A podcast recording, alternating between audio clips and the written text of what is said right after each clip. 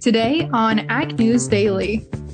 When I was an agronomist, I used to read a bunch of different uh, articles and information, and, and I found that when I started to write stuff out, I could make it more coherent, I could understand it better, and I could have a better conversation with farmers, I could have a better conversation with colleagues. Good afternoon, ladies and gentlemen. Delaney Howell joined today by Ashton Carr here on the Ag News Daily podcast, sponsored today by Xyway brand fungicides from FMC. Ashton, what do you know today? All I know is that it is really cold outside, Delaney. Uh, the high for today was 33 degrees. I don't think we're even going to reach that. I was out and about earlier this morning running some errands, and there was a little bit of snow, very, very light snow, wasn't even sticking or anything, but it's quite chilly today. It is. It's like negative eight here according to Blaine. I haven't left the house, nor do I plan to at this point because it's so cold. I did see, I think it was maybe Caleb Hamer or somebody on Twitter or Facebook. I don't even remember where I saw it today, but it was like a funny meme talking about how by the time you pumped your gas, you'd you know have so much exposure to the elements that you'd basically be frostbitten that just gives me the heebie jeebies. I hate being cold and I just hate, I just don't like the idea of it. I can't even put it into words. I'm cold just thinking about being cold. Yes, I am the same way. So I understand. Well, Delaney, I'm glad that I'm a little bit warmer than you are up there today, but I want to go ahead and kick off our conversation today with a follow up from the fertilizer talk that we had yesterday. And of course, we're going to be continuing to keep an eye out on fertilizer prices and whatnot. But I think that we might have to revisit this from an interview standpoint because we saw Josh Linville, who we've had on the podcast before, tell Brownfield Ag News that he expects that fertilizer prices are going to be coming back down in late spring, which is an earlier timeline than we discussed yesterday. He said, quote, we will see a reset prices will come down in the summer. We are not going to stay where we are at today. It's not sustainable. But I don't think we will see the values we saw a couple of summers ago in 2020. And of course, he also adds that he's watching trade very closely as we move forward here. But I just wanted to add that little bit of information to our conversation that we had yesterday about fertilizer prices and honestly, I think that we should probably have another interview with Josh or maybe somebody else talking about this because I think that things are, I feel like taking a, a very quick 180. That is a good point, Ashton. And yeah, I think it would be great to have him back on, you know, as we talk about taxes, as we talk about planning ahead for this year.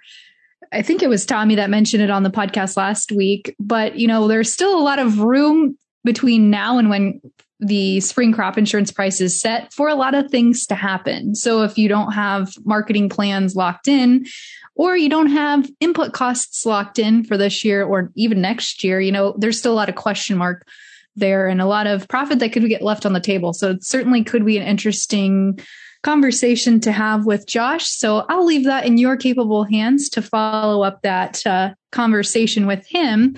But Ashton, one thing I wanted to follow up on today, because I got a couple texts and I saw some things on Twitter today asking what the heck was going on with soybeans today, because especially old crop really saw some significant movements earlier in the trading session today.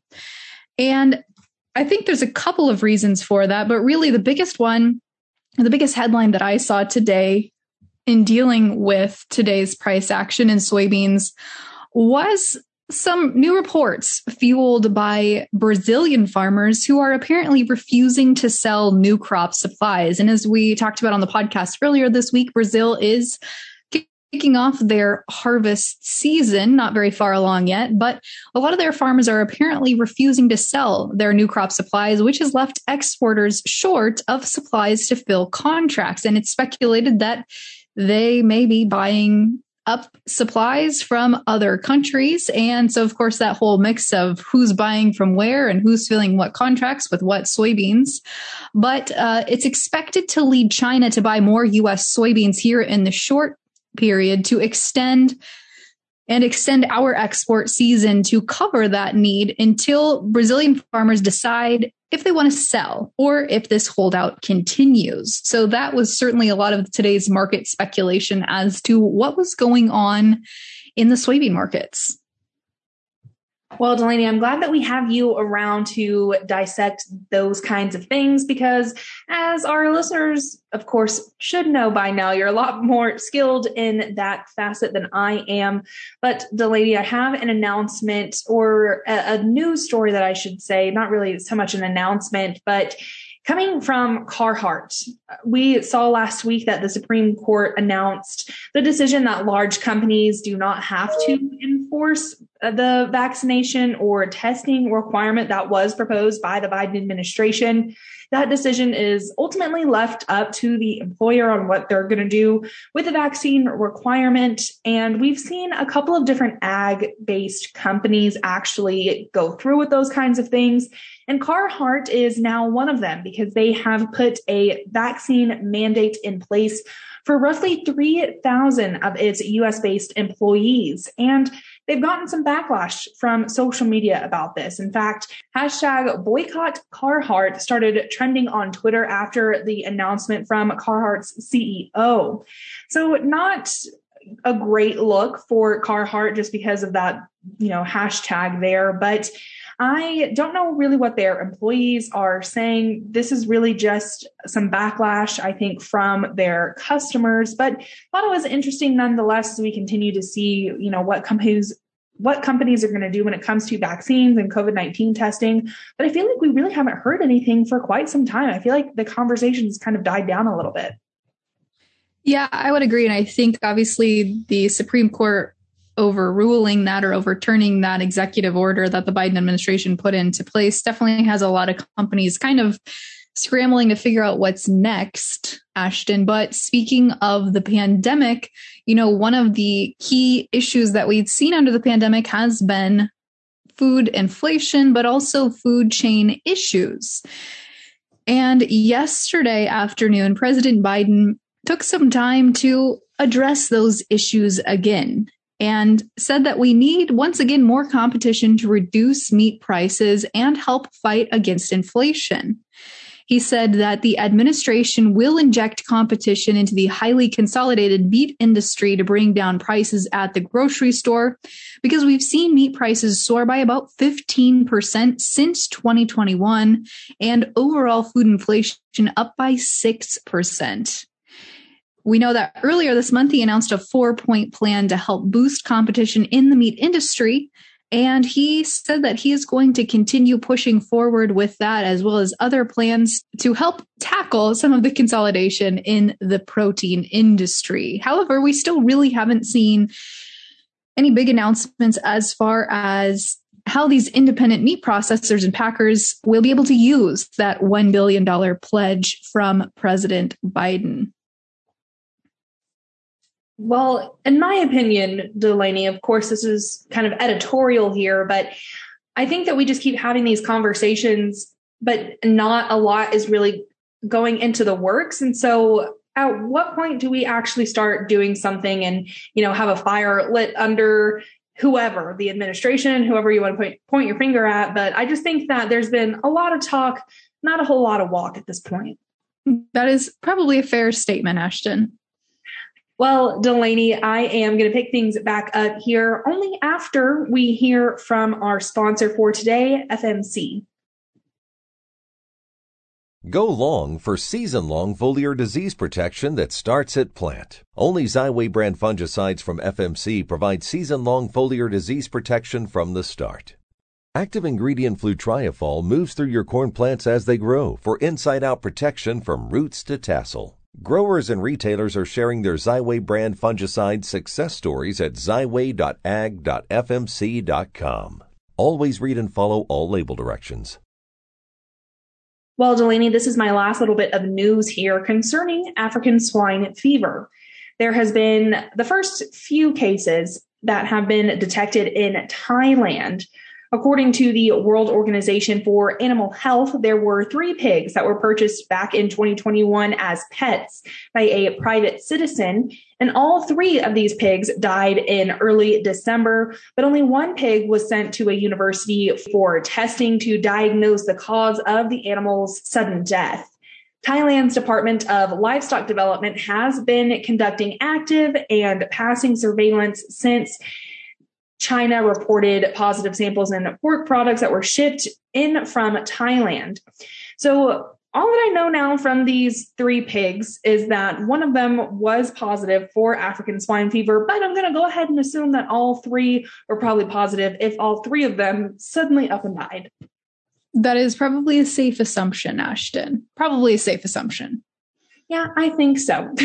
I'm no doctor, but th- those are my thoughts. Well, I am no meteorologist, Ashton.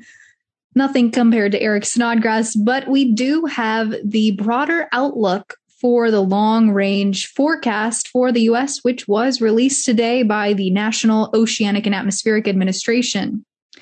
Their broader outlook for February, March, and April is suggesting a wet spring for the eastern Midwest with the continuation of drought in much of the plains where we see a lot of the hard red winter wheat produced.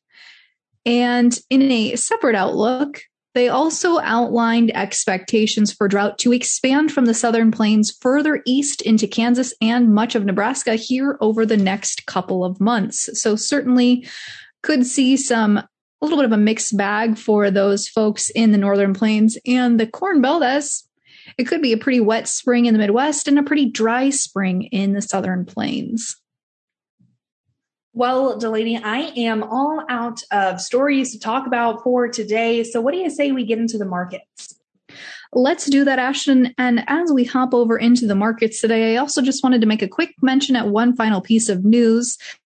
Looking at the Rural Main Street Index, which is, of course, a survey of rural bankers, they said that for 14 straight months, the rural economy has posted healthy and consistent gains. But as we look forward here into 2022, there are a couple of things that they said may have cause for concern. They said, of course, increased output costs, excuse me, increased input costs have raised their average farmer break even points. And current commodity prices still do produce, you know, mostly moderate gains on all financial statements. But, you know, as we talked about earlier, crop insurance prices for the spring have not been set yet. And they also said that loan reviews show an increase in working capital, net worth, and lower leverage in almost every case. Around 19% of the bankers surveyed expect four or more one quarter percentage point rate hikes for 2022.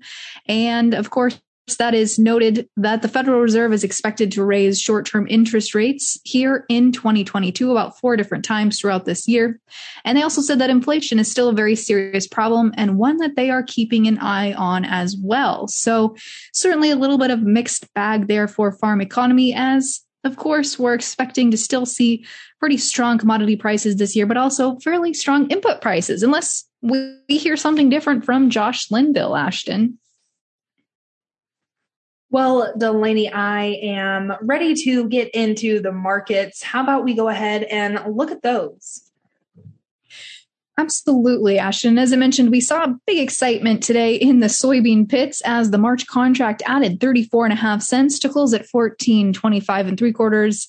The November new crop soybean contract still showing positive movements today, not quite as big of movements as the March contract, with November adding just 15 and three quarter cents, closing the day out at 13.20 and a quarter.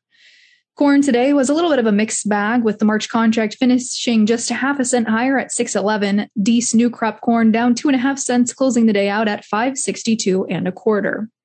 Wheat lower today as the Chicago March contract closed six and a quarter cent lower at 790 and a quarter. The March, the May, excuse me, down five and a half cents, ending the day at 793 and a half. Hopping over to take a look at livestock markets today, we saw mostly weakness across the cattle complex and strength in the lean hog market. February live cattle shed 22 and a half cents today, settling at 138.32. The April down 17 and a half cents, closing the day out at a buck 43. In the feeder cattle pits, the March contract shed 67 and a half cents today, closing the day out at 164.95. The April down 52 and a half cents, ending the day at 169.52 and a half. And in lean hogs, as I mentioned today, there was quite a bit of strength as the February contract added 262, closing at 84.92. The April up $2.65, closing at 94 bucks on the nose. And lastly, wrapping things up here with the class 3 dairy milk futures. February down 45 cents, closing at 20.86. The March down 62 cents, closing at 21.70. Ashton, without further ado, let's talk to Shane Thomas about Upstream Ag Insights.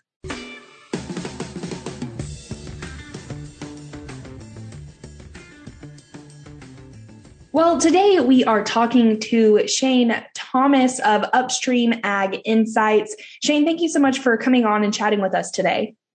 Yeah, thanks for having me. I'm looking forward to it. So, Shane, before we get started talking about upstream ag insights, I want to know a little bit more about your background because I've read some bios and articles about you, and I think that you have some pretty interesting stuff there under your belt.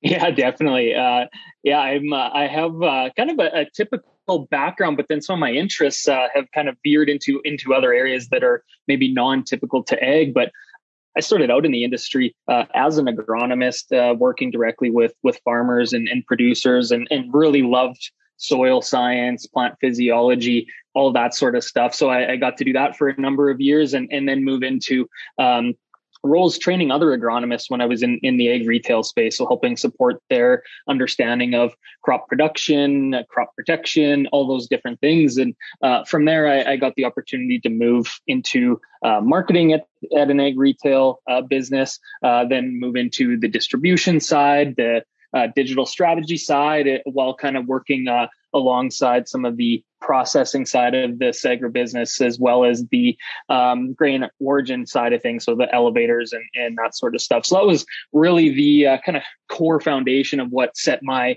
interests and, and my experience and my background. And then i did go on to work at a at a uh, large ag tech company doing some more global business development and really getting to get some exposure into australia and latin america and, and uh, europe and that sort of thing. And Shane, the cat's out of the bag. You've got a little bit of an accent. Uh, you're a Canadian, as I understand it. Tell us a little bit about growing up there. Were you involved in agriculture from a young age, or how did you find yourself in this business? Yeah, so I, uh, I am I'm Canadian. I'm from uh, Saskatchewan, Canada originally. I now live in, in Calgary, Alberta, so western side of Canada. And and I didn't grow up on a farm or anything, but my uh, my dad actually worked in ag retail uh, his uh, entire career in in uh, ag retail, so managing a location and helping farmers out. And so I needed a summer job after my first year in university, where I was taking uh, psychology and kinesiology, and and I really had no interest to to go into agriculture, but uh, I ended up loading fertilizer, slinging chemicals into the back of farmers' trucks, and, and ended up just falling in love with with the complexity of it all, and and uh, how herbicides were used to to manage the crop, and and how fungicides could be used, and fertility, and so that's really how I got into it. And after that summer, I, I changed my my major and and uh, have worked in agriculture ever since. So now that we're caught up to speed here, I definitely want to talk about upstream ag insights. Can you give us the bird's eye view of what it is, why you started it, all of that good stuff?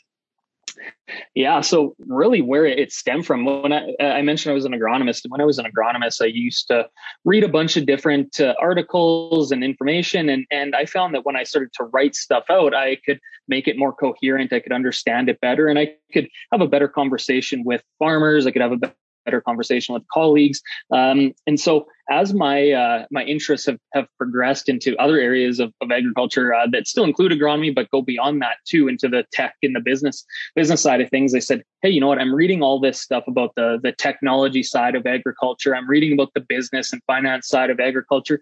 Maybe I should start writing about it and actually helping myself better understand it. So I started writing about it.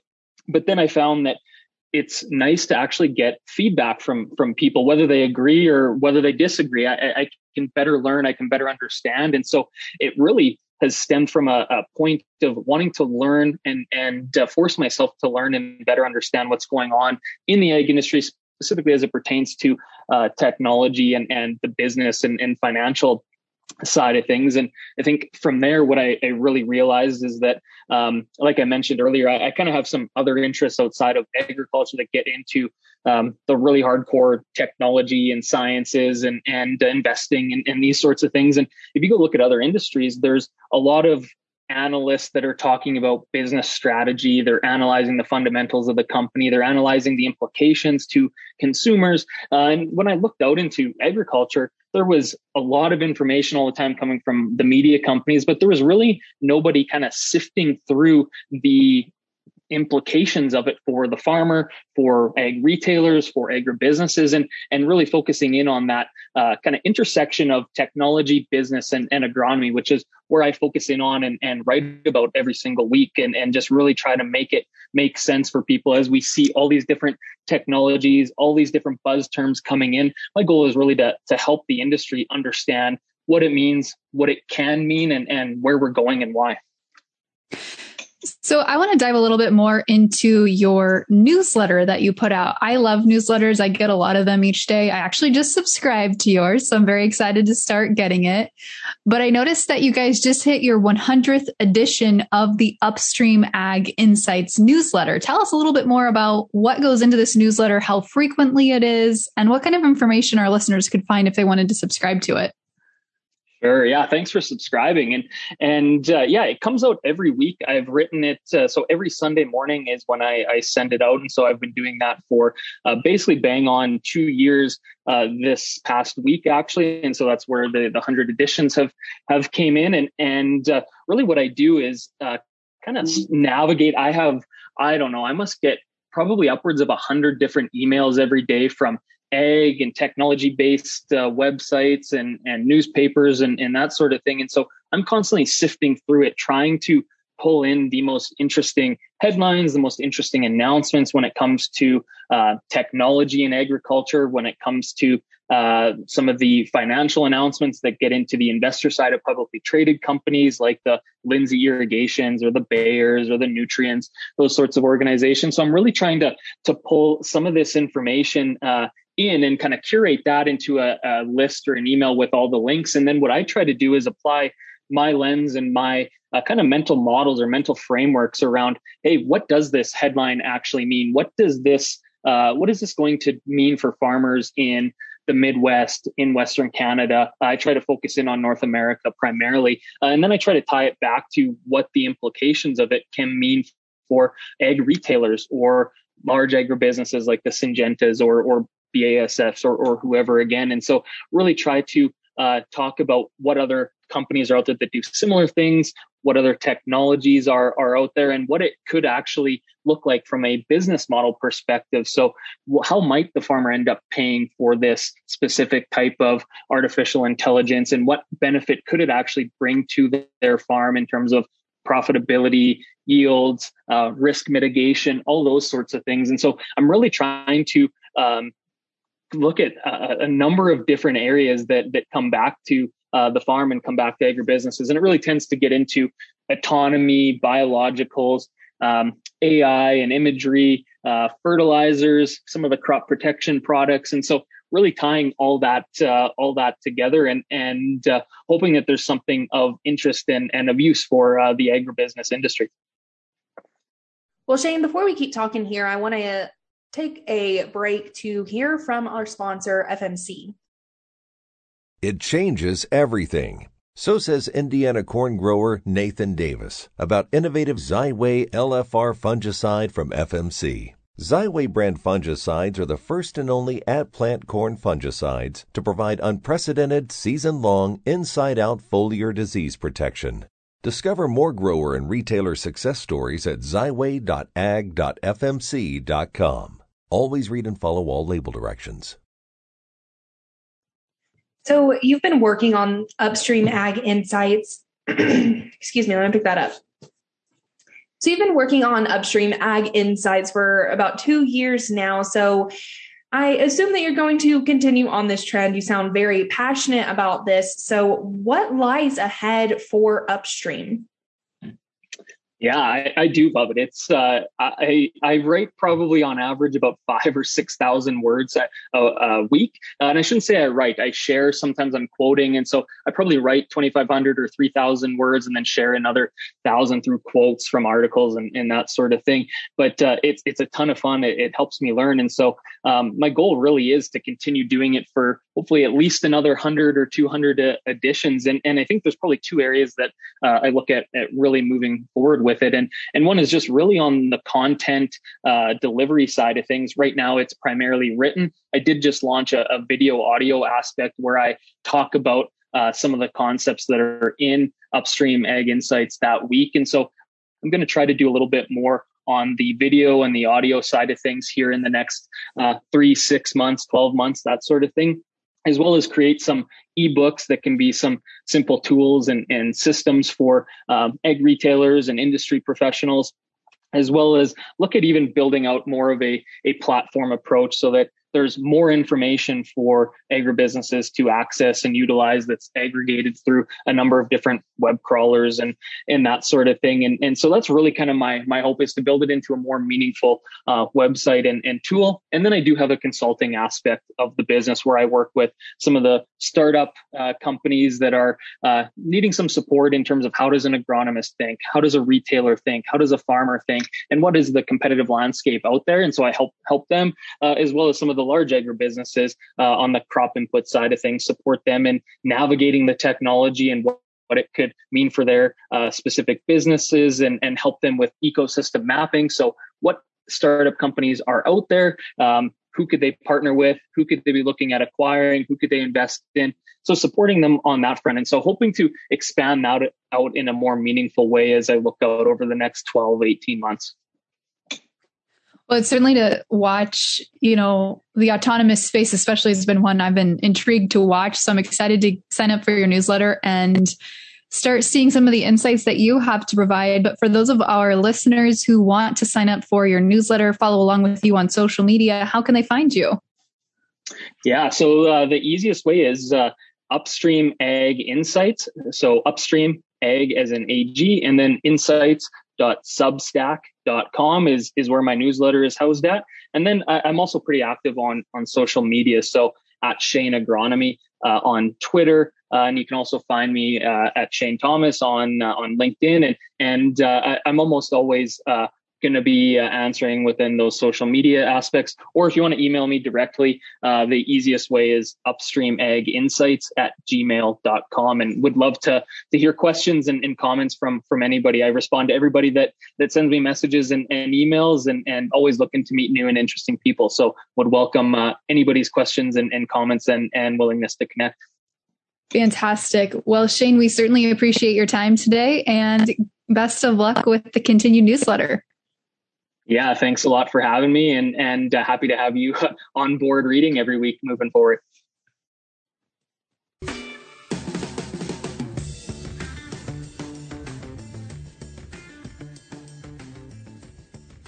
Thanks again there to Shane for coming on the podcast and chatting with us. It was definitely an interesting conversation. And I am always excited to talk to folks who are passionate about what they do for the ag industry. And Shane's definitely one of them.